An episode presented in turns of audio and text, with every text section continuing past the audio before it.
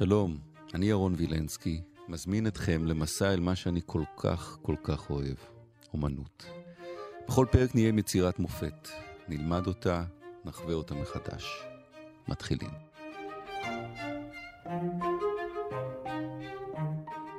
חוזרים אל ליאונרדו דה וינצ'י, דוקטור דיוויד גרייבס, האקדמית תל אביב, שלום. שלום רב. הציור הבתולה, הילד ואנה הקדושה, כולם כמובן, מי שמאזין לנו מוזמן אה, לגשת למנוע חיפוש, לחפש את הציור הזה, ויחד איתנו לפעמים גם להגדיל ולהיכנס לתוך הפרטים, כי זה מה שנעשה בפרק הזה. קצת על, ה, על הציור הזה, מי הגיבורות פה? הגיבורה הראשית זאת הסבתא של ישו, אה, אנה אצל הלועזים, חנה אצלנו. אנה זאת אימא של... אנה זאת אימא של מרים, מריה הקדושה. זאת אומרת, יש עוד, לא, זה, זה אנה, מריה וישו ו, וג'יזוס, כן. ואצלנו זה חנה, מרים וישוע. הדבר הראשון שהסתכלתי על הציור ואמרתי, היא יושבת לה על הברכיים. עכשיו, אה, מריה היא לא ילדה קטנה שיושבת על ברכיים של אימא, אז, אז מה זו הסיטואציה הזאת? זאת, זאת, זאת, זאת הגדולה של ליאונרדו. שדיברנו על, אה, בזמנו על אה, מיקלנג'לו, שהוא צעיר מליאונרדו באיזה 25 שנה, אז אני אמרתי שהגדולה אצל מיקלנג'לו, לשיטתי, זה היכולת שלו לאחד ניגודים. ואז למשל דיברנו על דוד, ואמרתי איך שדוד הוא מצד אחד הוא אידיאל מושלם של, של, של, של, של, של האדם, מצד שני הוא נורא אנושי. כן? אותו דבר אצל ליאונרדו. הגדולה של ליאונרדו בציורים שלו זה היכולת שלו לאחד ניגודים. ואם אנחנו מסתכלים על התמונה הזאת, זאת בעצם צנע משפחתית של קדושים. Hmm. שזה בעצם לא כל כך מסתדר. זאת אומרת, קדושים, אז עניינם של מעלה, עניינם אה, בשמיים, ראשם בשמיים. לא ו... במשפחתיות. לא בארציות, משפחתיות, ופה הם משתוללים קצת. זאת אומרת, אה, אה, מריה יושבת על הברכיים של אימא שלה, חנה, והיא משחקת עם ישו הילד, כאשר ישו משתעשע מרכאות כפולות. עם, עם איזה כבש, כבשה? זה שא, הסימבול של, ה, של הקורבן. אגב, באחד הסקיצות המקדימות זה היה חתול. והרבה אומנים העתיקו... חתול? חתול, כן, הוא משחק עם חתול.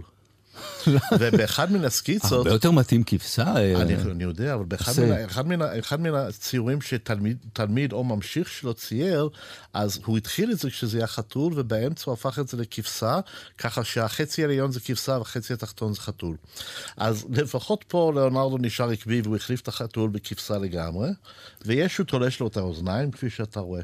הסצנה הזאת, זה סצנה שלאונרדו ממציא? אה, פחות או יותר כן. כי זאת בעצם צנע משפחתית, ולא היו צנות משפחתיות אצל הקדושים. אה, בטח לא לחשוב על... זאת אומרת, ישו הוא הבן של אלוהים, פה ישו הבן של אמא שלו. יש גם, תראה את המבטים של כולם. אנה מסתכלת על מריה. על מריה. מריה מסתכלת על ישו, וישו מחזיר לה. מבט, כן. כי יש פה, מי, מי שומר על מי? מי, מי מתייחס למי? אנה היא האימא של מריה, זאת אומרת, היא הסבתא של ישו, אבל היא האימא של מריה, ולכן הבת שלה יושבת בחיכה.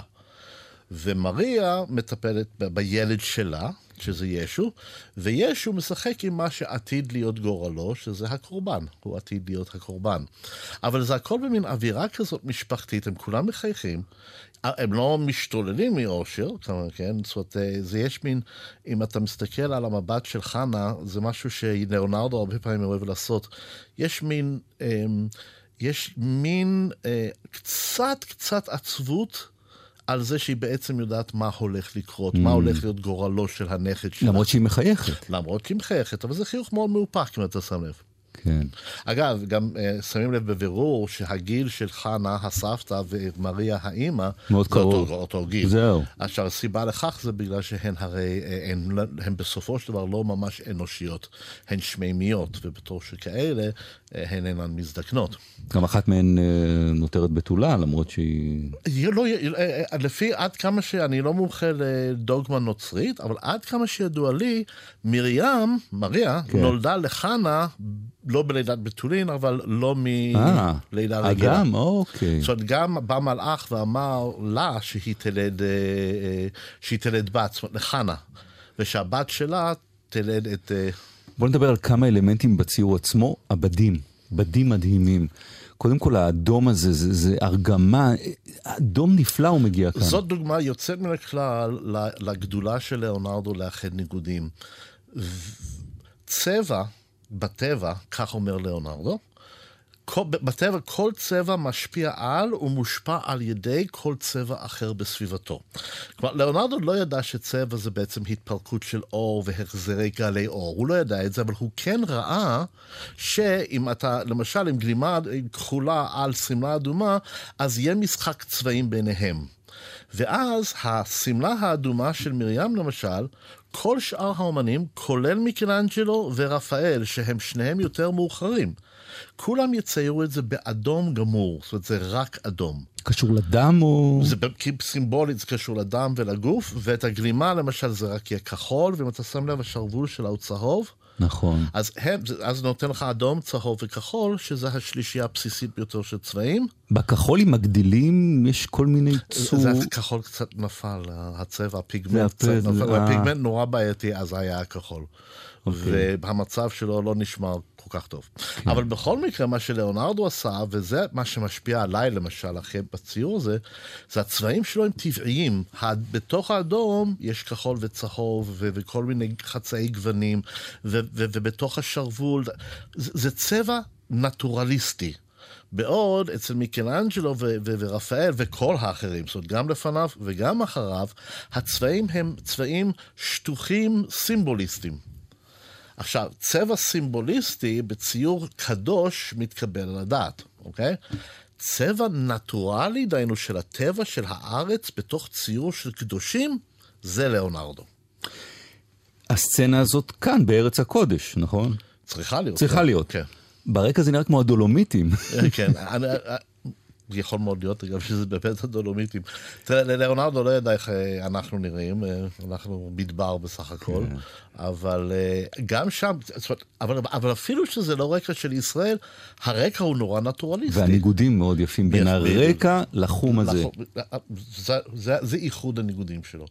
זה גם שמיים, זה גם ארץ, זה גם קדוש, זה גם חול, זה גם אנשים טבעיים כמונו, משפחה כמונו, אבל גם זה המשפחה של אלוהים. איפה אפשר לראות את הציור הזה? הציור הזה תלוי בלובר, אה, מחוץ לאולם של המונליזה. אה, בהחלט מומלץ. זאת אומרת, אותו אפשר לראות, שלא כמו המונליזה, אבל אותו אפשר לראות. חלק מההכנה לפרק שלנו, קראתי ששני מנהלים שם נאלצו להתפטר מתישהו, כי הרסטורציה שעשו לציור הזה, הייתה טובה מדי, וטענו שפגעה, זאת אומרת, הצבעים יותר מדי חיים ממה שלאונרדו כן. התכוון. אני שמעתי את זה, אני לא חושב שזה ייתכן. הצבעים של לאונרדו היו אה, פשוט מרהיבים. היה טענה דומה שניקו את הקפלה הסיסטינית של מיקלאנג'לו, ואז אמרו שפתאום זה נראה קצת קומיקסי. גם זה נכון, זאת אומרת, מיקלאנג'לו צייר כמו כולם. בצבעים שטוחים לחלוטין. ליאונרדו היה אפילו יותר טוב ממיקלנג'לו בעניין הזה. זאת אומרת, ליאונרדו באמת היה המלך. ליאונרדו היה המאסטר גדול. הוא הצליח לצייר ציורים שהם נראו חיים, במובנים הרבה יותר ארציים, הרבה יותר יומיים, מבלי לאבד את הקדושה שלהם. אם אתה שם לב, אגב, לקודקודים, כן. לראש של ישו, הראש של מריה והראש של חנה, כן. אם אתה תעשה עם האצבע ותקשר ביניהם, אז אתה תשים לב שאתה עושה מה שקוראים פרבולה. אוקיי. שזה גרף וזה מתמטי. גם סימבולי למה? לאינסוף. כי הפרבולה מתקרבת אל הצירים עד אינסוף מבלי לגעת בהם אף פעם. עכשיו, ליאונרדו, למה אני מרשה לעצמי להציע את זה? כי למה? ליאונרדו כתב בפתח אחד מן הכתבים שלו על הציור משהו שנורא העליב אותי. ומה שהוא כתב היה, מי שאיננו מתמטיקאי, שלא יעז לפרש את היצירות שלי. כך הוא כתב. וואו. אז הלכתי וחיפשתי כל מיני פרשוניות מתמטיות לחלק מה... גם לפרויד הייתה איזה תיאוריה לגבי הציור הזה. לפרויד היו תיאוריות אה, מסוג אחר. כל מיני אה, אה, ציפורים פה ש... כל, כל מיני רמזים למיניות, ואגב, זה יכול להיות מבוסס על האמת, המיניות הבעייתית של ליאונרדו. סביר מאוד להניח שליאונרדו היה הומוסקסואל, סביר מאוד להניח.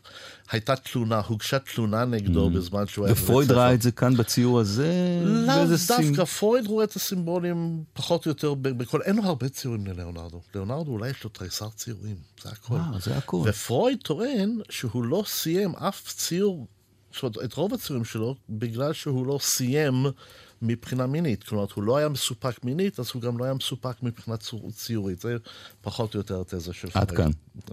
הבתולה, הילד ואנה הקדושה, ליאונרדו דה וינצ'י, אה, ליאור ארליך, העורכת שלנו בחרה את ברוס ספרינגסטין. Jesus was an only son.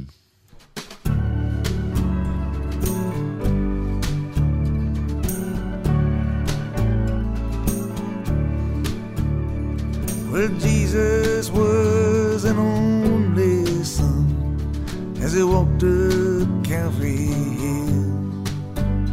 His mother Mary walking beside him in the path where his blood spilled. Jesus was an only son in the hills of Nazareth. As he lay reading the Psalms of David. He let his mother's feet. Mother, pray, sleep tight, my child, sleep well, for I'll be no shadow, no darkness, no tolling bell shall pierce your dreams this night.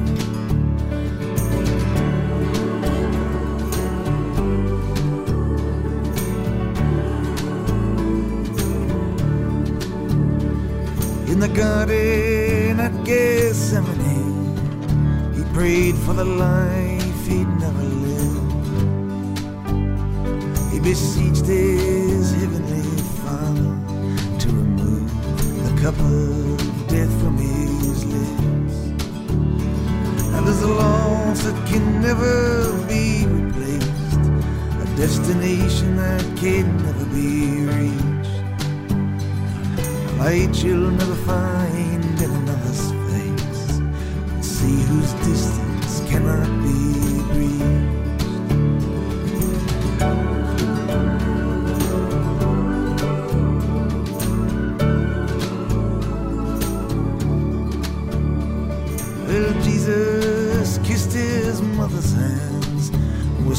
Mother,